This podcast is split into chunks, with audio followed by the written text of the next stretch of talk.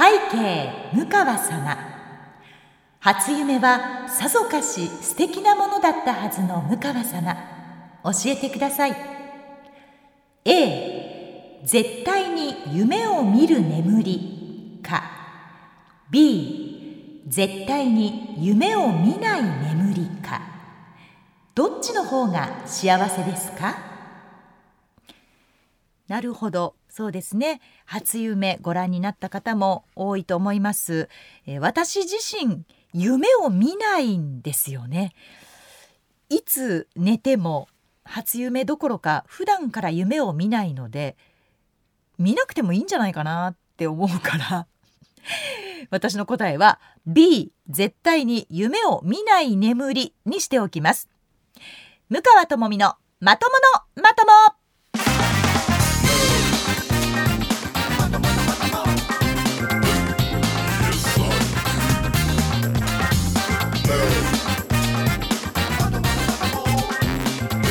明けましておめでとうございます。2022年1月8日土曜日夜9時になっていると思います。この配信 MBS ラジオポッドキャスト番組向川智美のまとものまともでございます。皆さんこんばんは。MBS アナウンサー向川智美です。まあ年が明けまして1週間ちょっと過ぎたわけですけれどもいかがでしょうか？もう日常に戻った感じなんですかね？まあ、今年は暦の関係で本当に三が日しかお休みがなくて4日からもう仕事始めという方も多かったと思いますし私自身もそうだったんですね。でしかも3日休んで4日の仕事始めが3時起きの上泉雄一のエーナーだったんですよ。これどうです？これなかなかねあの私の中ではハードル高いというかうわー明日から仕事かに加え3時起きかっていうのが重なったのでちょっとあの年の初めあのブルー なんて言ったらまた上泉さんが怒りますけどちょっとだけブルーだったんですけれどもまあなんとか、えー、今日まで1月8日まで元気に過ごしております。えさて冒頭の、まあ、2択ジャッジですね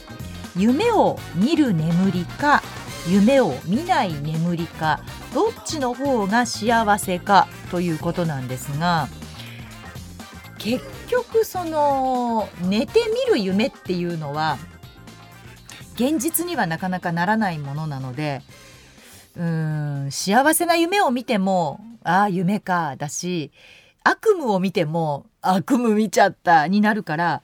私夢って見なくてもいいんじゃないかなと思うんですよ寝てみる夢はね。でも大志を抱く夢というのは絶対持った方がいいですよもちろん。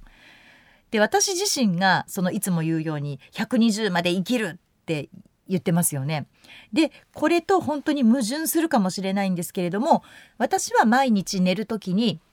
ああこれで明日の朝目が覚めなくても私は悔いなく今日を生きたって思って寝たいんですね。だからそのダラダラする時間とかあのまったりする時間っていうのがすごく苦手な人間でいつも何かやってる何か考えてる一つのことをしながらこっちもやるみたいな忙しい、まあ、せっかちというか世話しない人間なんですよ。なので夢なんか見てるほど何て言うんだろう体が怠けてないんです。12 3 まで数えなくて私多分眠りに落ちているので夢も本当見ないんですよね。なのでその毎日を悔いなく生きるという意味から言っても私自身はもう夢を見ない眠りの方が幸せなんだなそれだけ充実した一日を生きたんだなという証として夢を見ないこっちの方が幸せだと思います。えー、これはラジオネームコオロギさんからいただいたメッセージでございました。ありがとうございます。えまあ1週間、えー、年が明けて経ったわけですけれども皆様大晦日の12月31日聞いていただけましたか？こんちはパラちゃん年の瀬ですよ。ということで、えー、なんて言ったって朝の10時から夕方の5時35分まで7時間35分を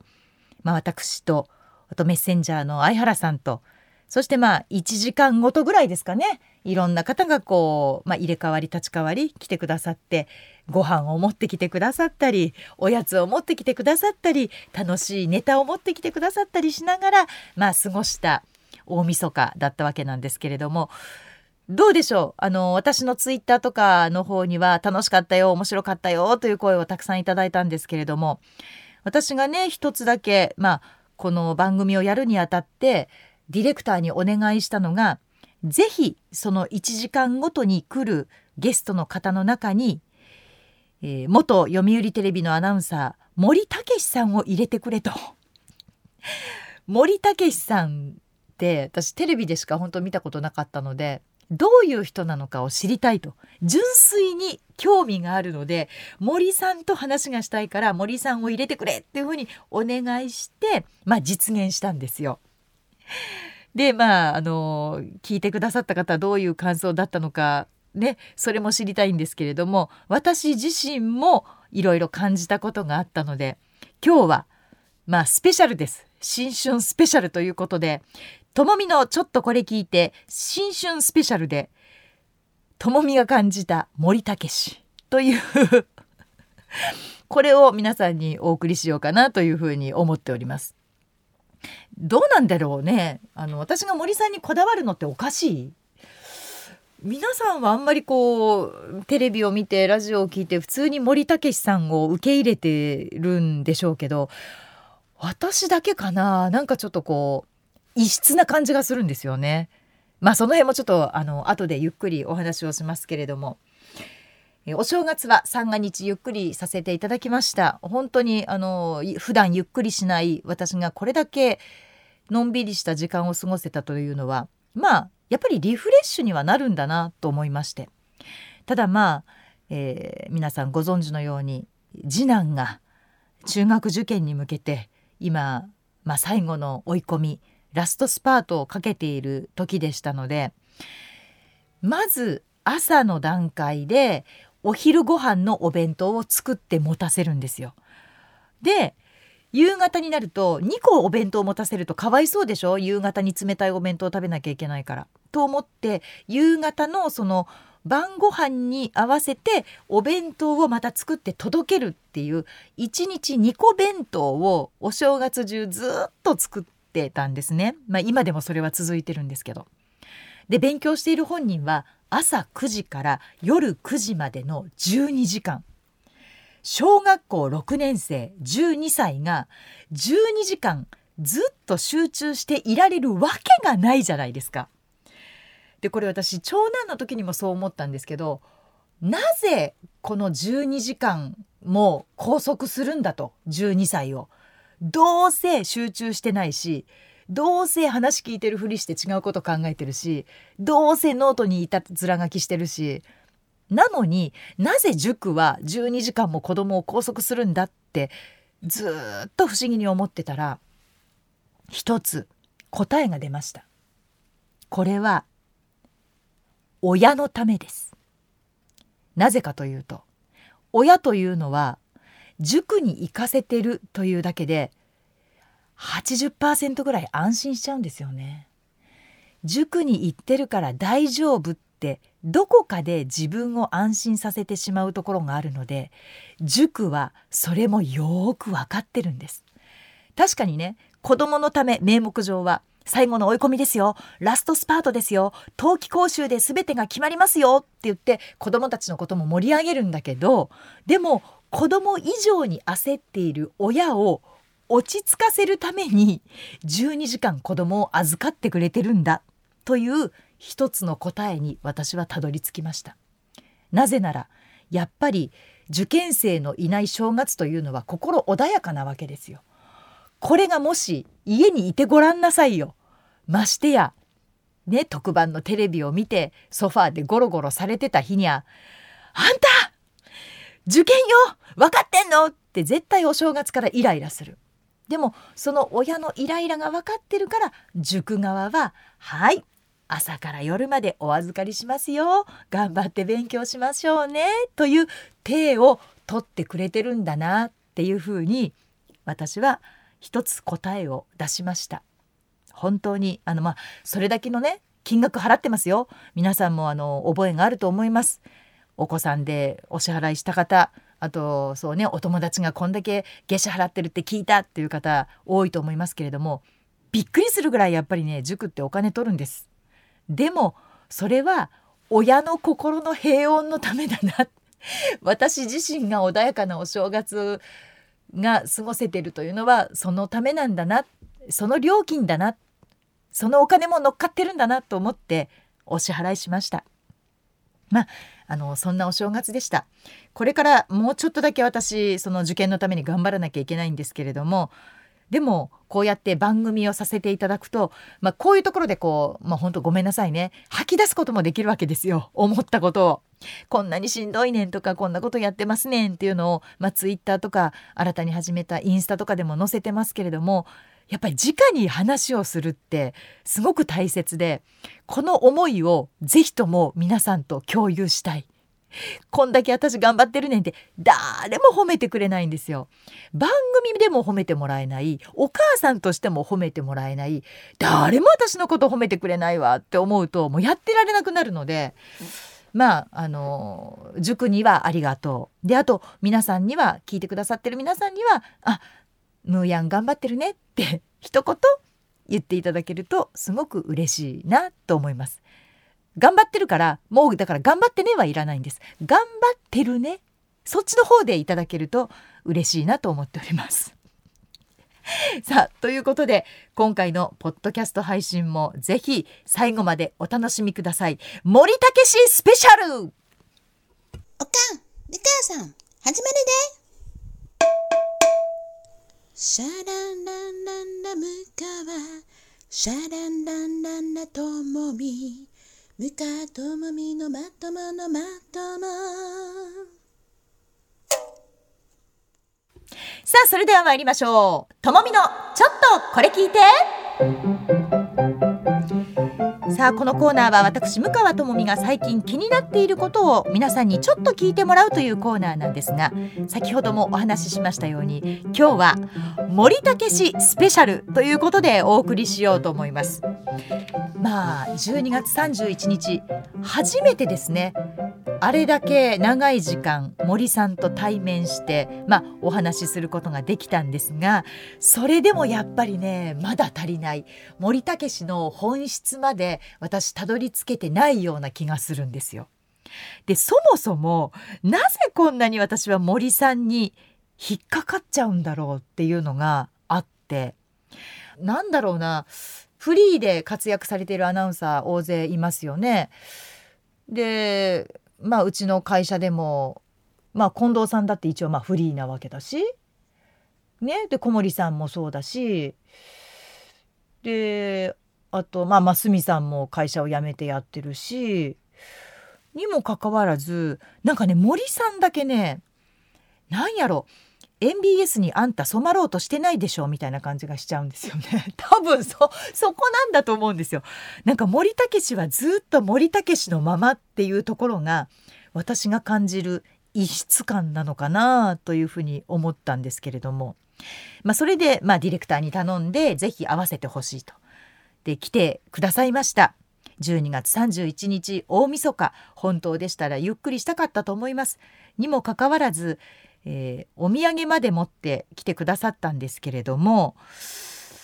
まああのー、こちらはこちらでね私が聞きたいことを用意して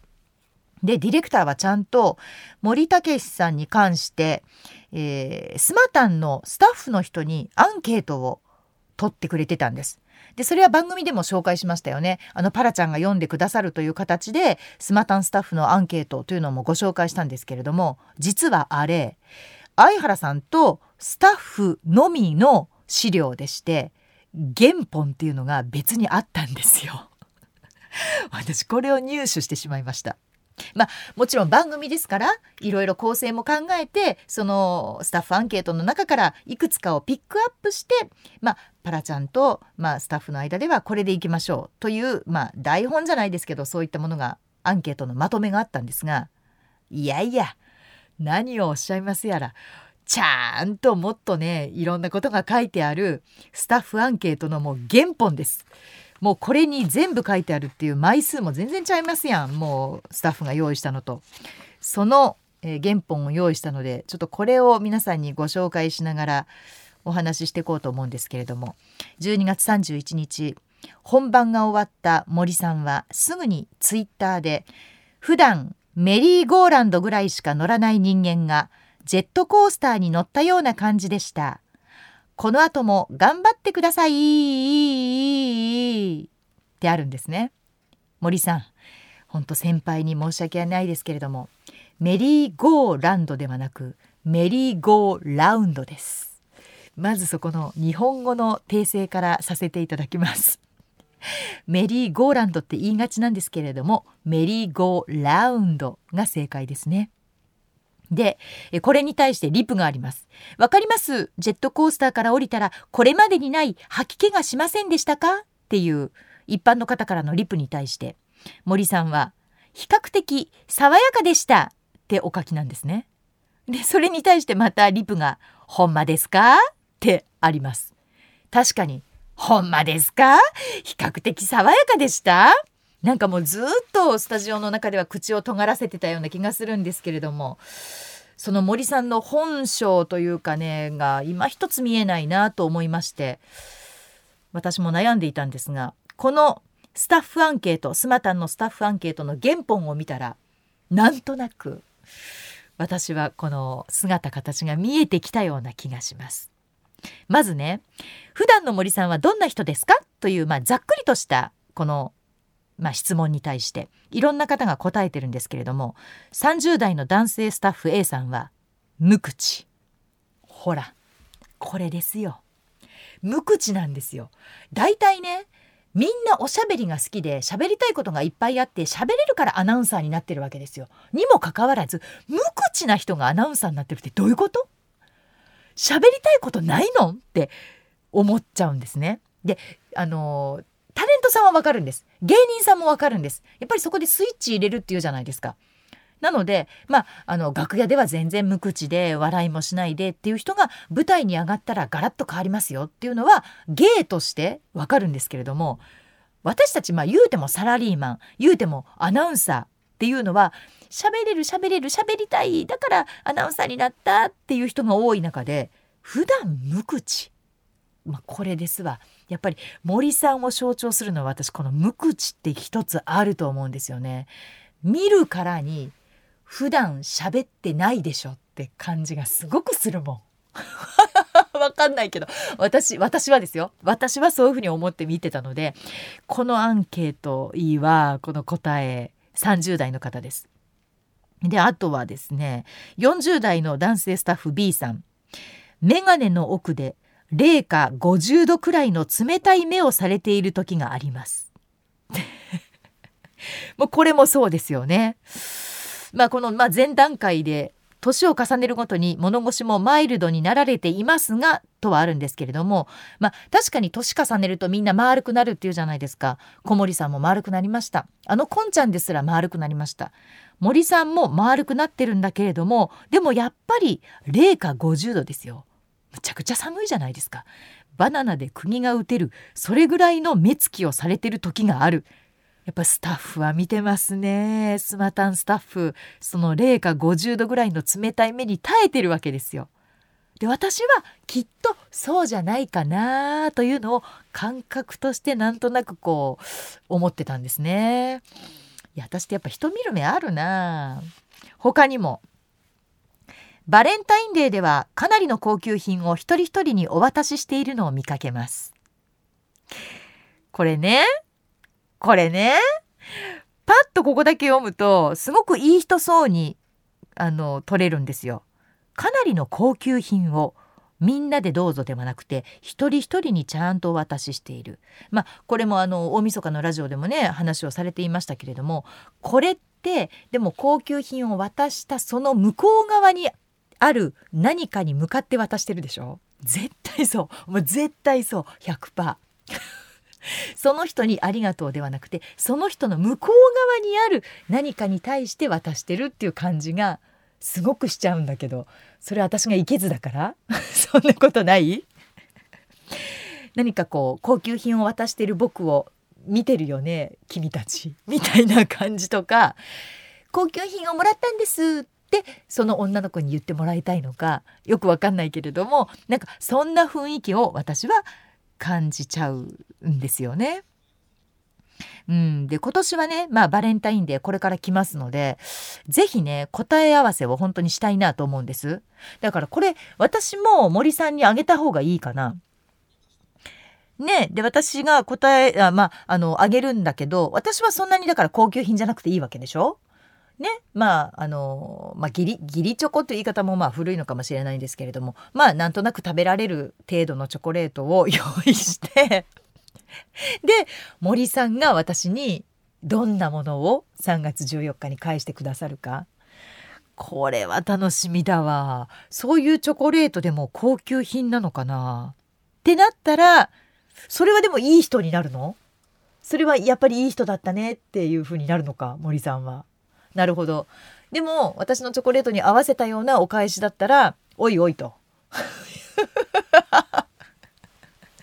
どうなんでしょう。これはちょっとあの是非ね答え合わせを今年の3月にさせてもらおうと思います。2月に私森さんだけにチョコレートをお渡しします。えー、他にもですね、えー、オーラを消すのが上手い人でたまに道ですれ違って声をかけられてもマジで気がつかない時があります。これ番組でも紹介しましたよね。確かにそうなんですよね。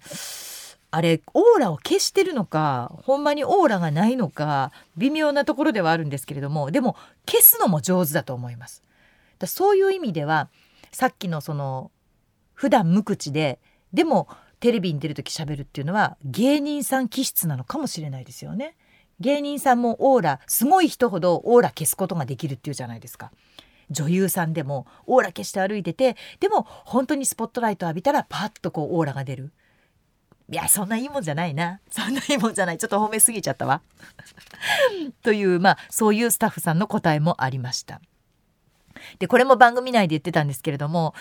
えー、番組の中で東京の ZIP に切り替わる時間帯が短くあるんですけれどもそのたんびに「つまんねえ」とか「ちょっとは面白いこと言え」などと笑いに厳しい姿が伺えました。というふうにこれねあの斉藤幸乃さんが答えてらっしゃるんですけれども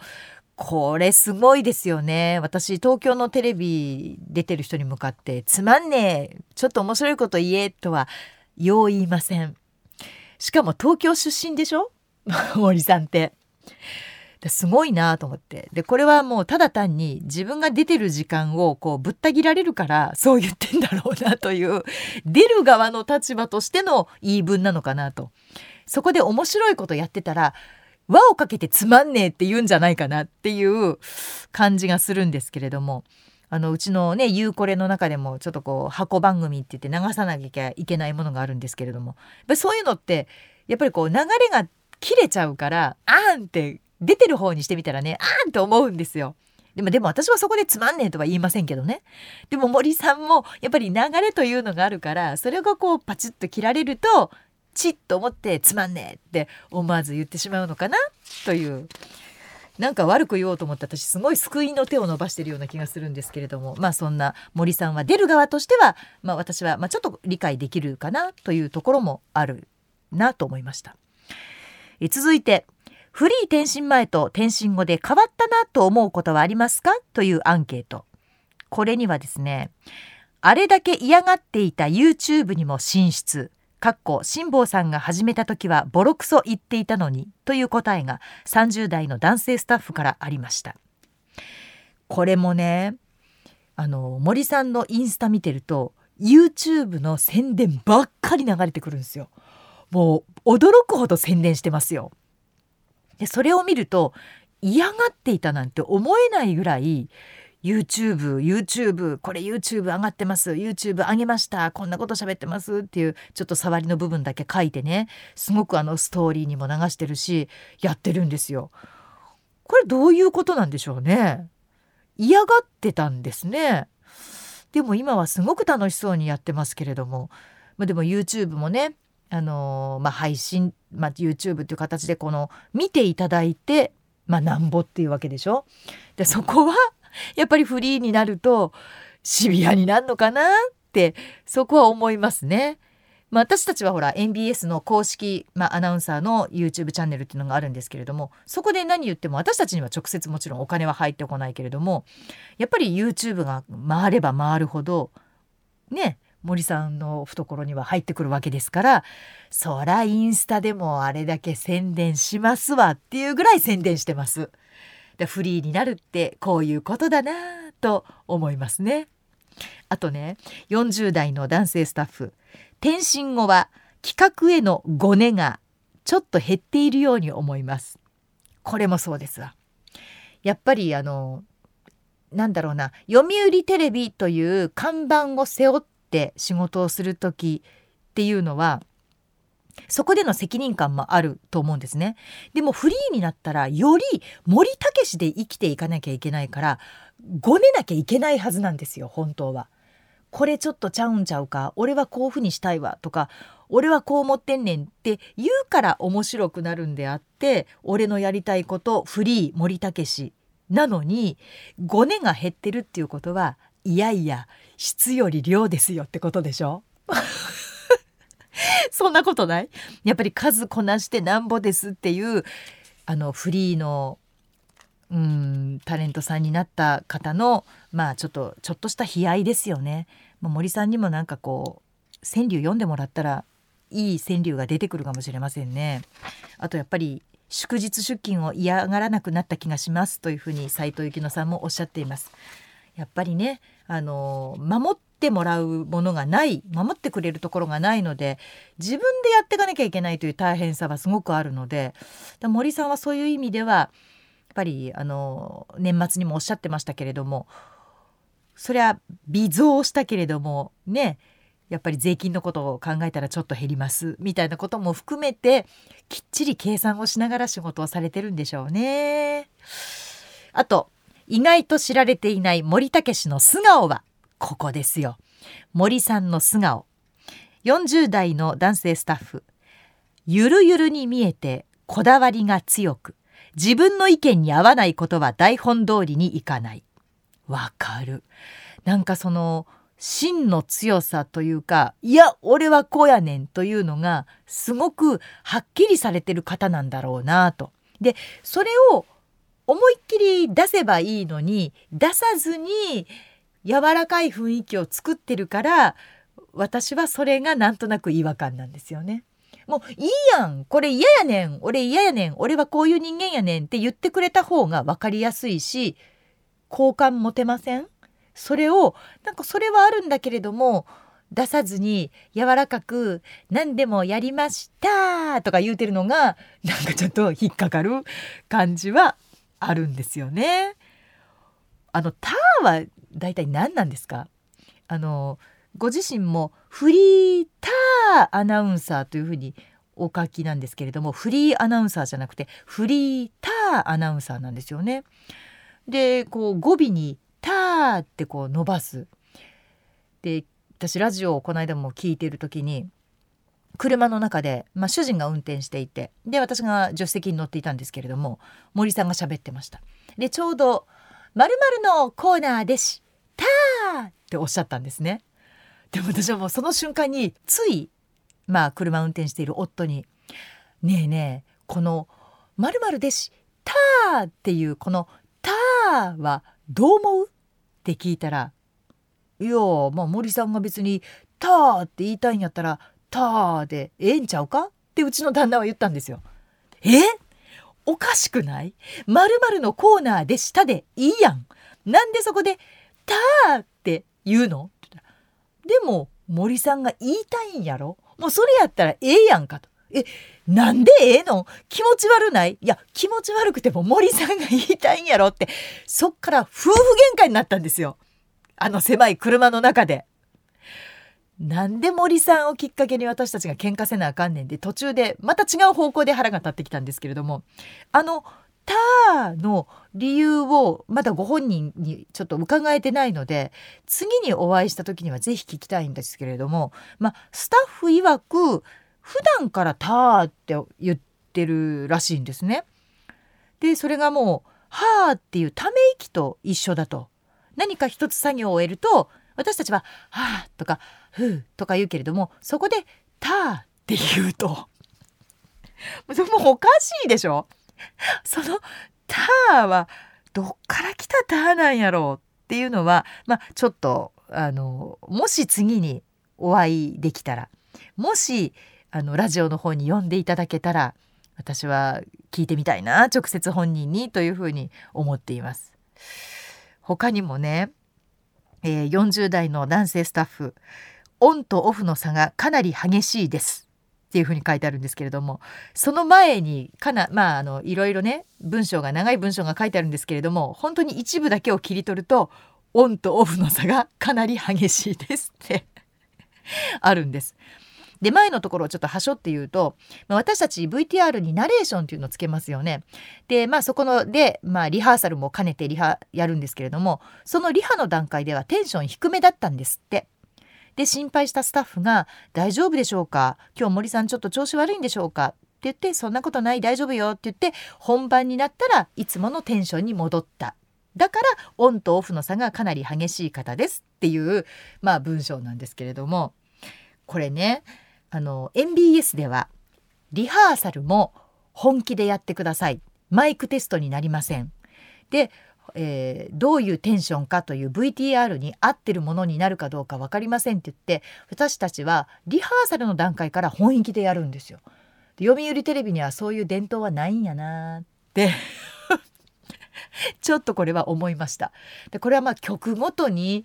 まあ、やり方が違うのかなと思うんですがでもスタッフの方が心配するぐらいだからやっぱりちゃんとリハーサルからやった方がいいん違います？って思うんですけれどもまあオンとオフの差が激しいですという、まあ、そういう素顔のところでねそうおっしゃってますからそういう印象を持った方もいるということなんですね。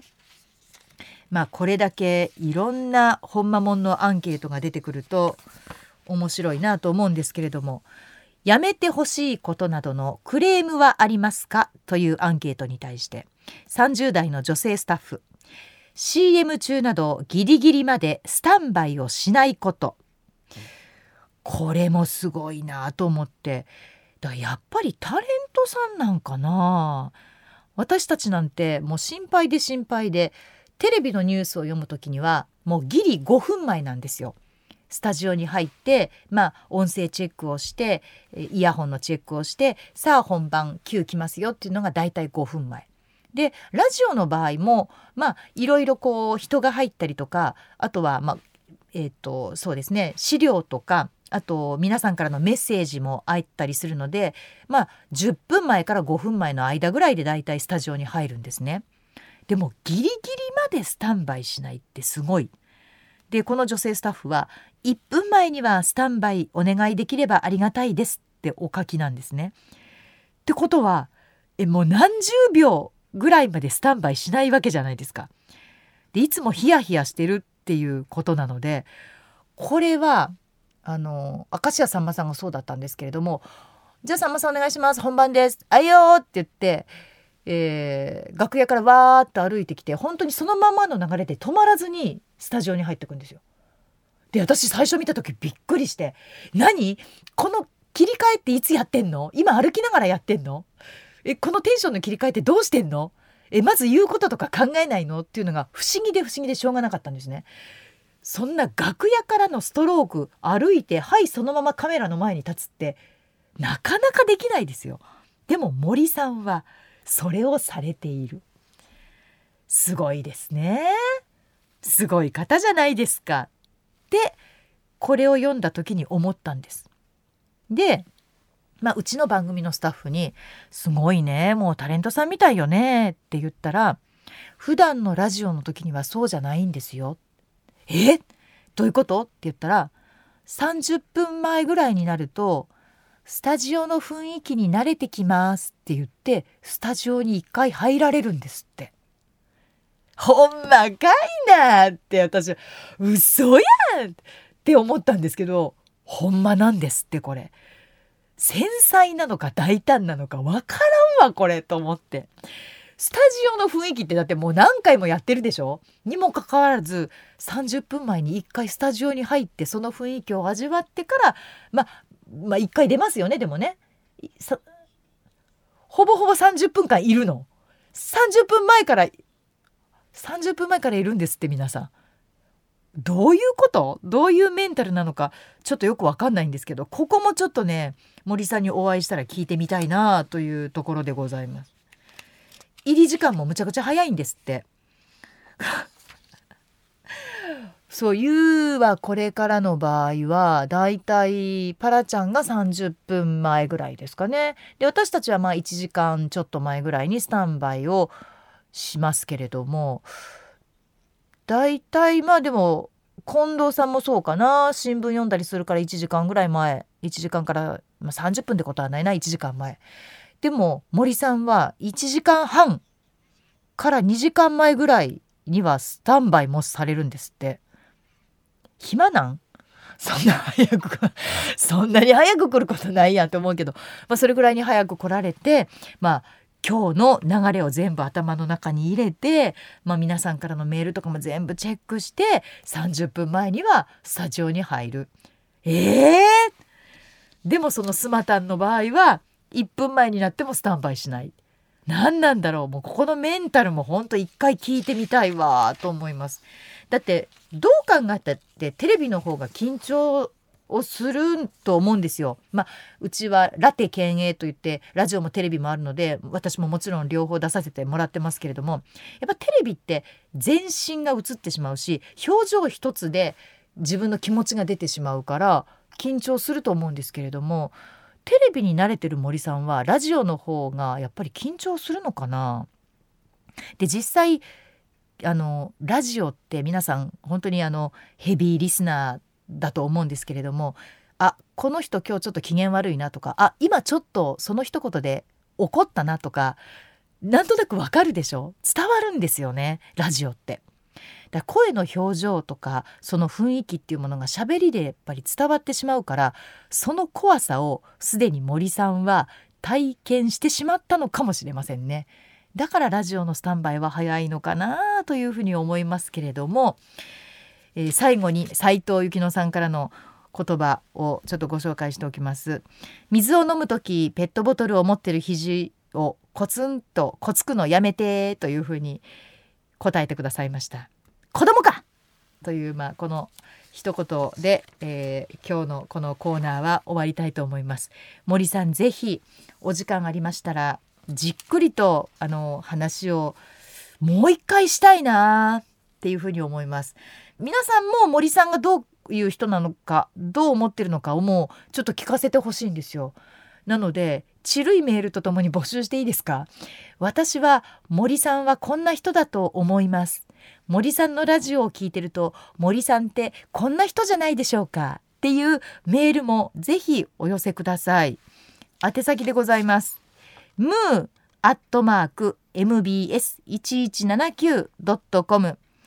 えー、小文字でございます。mu アットマーク mbs1179.com までぜひぜひお送りください。お待ちしています。ということで、ともみのちょっとこれ聞いてでした。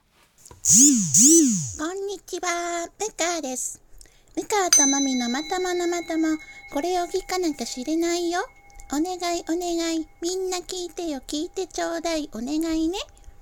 ルカともみのまとものまともさあ最後は、これってちるいね、ちるいねごめんなさいね。本当にともみのちょっとこれ聞いてのつもりがともみの長くこれ聞いてになってしまったので最後にこのちるいメールをご紹介して終わろうと思います。えラジオネーム調子クルーニーさんでございます。ムーさんスタッフの皆さん明けましておめでとうございます。おめでとうございます。え去年は作業の件でお相手してくれてありがとうございました。ああの難しい作業ね。はいはい。えー、ムーさんに言われて自分で挑戦した音声を送ろうとしましたがあまりの下手くそぶりに送るのを断念しました。すみません。そうでしょ？難しいでしょ、えー、生意気にもムーさんに挑戦しようなんて恥ずかしくて破れかぶれな気持ちで炙りカルビをかぶりつきましたよ。言えたぜベイベー。わらわら。とお書きでございます。さて今回はちるい出来事をメールいたします。実は僕は白浜のパンダ風品の名付け親なんですがなんとムーさんがパンダの名付け親仲間だったなんて。もうそれを知った時はびっくりしまくってちるいと思いました。この使い方は合ってますか？ご指導のほどよろしくお願い申し上げます。とお書きでございます。まああの内容からいきますとまずねそうなんです。私もパンダの名付け親で実はあの女の子の双子のパンダちゃんいましたよね。桜浜と桃浜。桜に浜。えー、桃に浜と書いて桜浜桃浜なんですけれどもその名付け親なんですよ。名付け親のまあ一人なわけなんですけれども、まあ、家族4人でアドベンチャーワールドに行ってちょうどこの募集をしていたのでじゃあ全員で名前を書こうって言ってで女の子ということ。でもう一つ、えっと、春先に行ったのでこれから春であるという季節感を考える。あとやっぱりパンダといえば中国だから中国では桃っていうのが一番縁起のいいものものなんですね。なので一番縁起のいい中国の桃とこれから日本で咲く桜をつけて桜浜と桃浜これしかないわってものすごい自信を持って書いたんです。そしたら見事これが桜浜桃浜が採用になりましてでもちろん私だけじゃないですよ。大勢あの名付け親いらっしゃったんですけれどもちゃんとアドベンチャーワールドからあのパンダの、まあ、飼育小屋のバックヤードえー、ご案内チケットみたいのをいただいて改めてアドベンチャーワールドに行かせていただきました。まあ、そんな、えー、パンダ仲間なわけなんですけれどもこの地類の使い方はちょっとち、ま、違いますよね。だって私がパンダの名付け親仲間だったなんてそれを知った時はびっくりしまくってチルイと思いましたってお書きなんですけれども、まあ、そもそもチルイというのはリラックスした様子。落ち着いていて気分がいいなという、まあ、心が緊張していない体も緊張から解き放たれている心地よさという時に使う言葉なので、うん、これはちょっと使い方としては調子クルーニーさんバツ正しくはそうですね、えー、白浜のパンダ風浜の名付け親なんですがその風浜を見に行く自分の姿はちるいでしょ？ぐらいじゃないでしょうか。これはいいと思います。自分で名前を付けたパンダをわざわざ和歌山まで白浜アドベンチャーワールドまで見に行くその姿はちるくないですか？リラックスしていて可愛らしいパンダを見る。こちらでお願いします。では続きましてもう一枚参りましょう。えー、こちらは豊中市からいただきましたラジオネーム猫マーガリンさんです。明けましておめでとうございます。向川さんはどんなお正月を過ごしましたか？私はお餅が大好きでしてお正月はお餅を焼いては砂糖醤油をわざわざハケを使ってペタペタお餅に塗って食べるちるい時間を過ごしていました。なるほど。これはね惜しい。惜しいな。惜しいのでこれ純チル純チルイにちょっと認定させていただきましょう。まあ純チルイっていう言葉があるかどうか知りませんけれども純チルです。これねご自身が砂糖醤油をわざわざハケを使ってペタペタお餅に塗っているから純チルなんですよ。もしこのね、えーと、女性の方なんですけれども猫マーガリンさんがこれを例えばご主人がキッチンに立ってハケでペタペタお餅に塗っている姿をリビングから見るのはチルい時間です。これが正しいこっちの方がチルいやっぱりやってくれているのを見るのがチルいんですよ。自分でやったらしんどいだけなんで。自分でやっちゃダメなんですこれは。やってくれてるのをのんびりと見る。あチルいはこれがチルい。正しいチルいの使い方でございます。難しいんですけれどもいや私たちまだまだチルい言葉は使いこなせるようになっていきましょう。2022年。頑張ってチュルイのメールも引き続きお待ちしております。さあ、えー、ちょっと今日は長くなってしまいました。森武さんで私も思わずちょっと興奮してしまったのでいつもよりも少々長めの2022年1回目のまとまとでございますけれどもこれからも続けてまいります。ぜひ皆さんメッセージお待ちしております。お悩みどっちが幸せかの2択ジャッジメールちるいねちるいねのコーナー。そして森さんはこんな人。何でも結構です。ムーアットマーク MBS1179.com まで。ぜひお送りください。ということで MBS ラジオポッドキャスト番組向川智美のまとものまとも。毎月第2第4土曜日の夜9時に配信でございます。次回は2022年1月22日の配信です。ではまたお耳にかかりましょう。MBS アナウンサー向川智美でした。ほならば。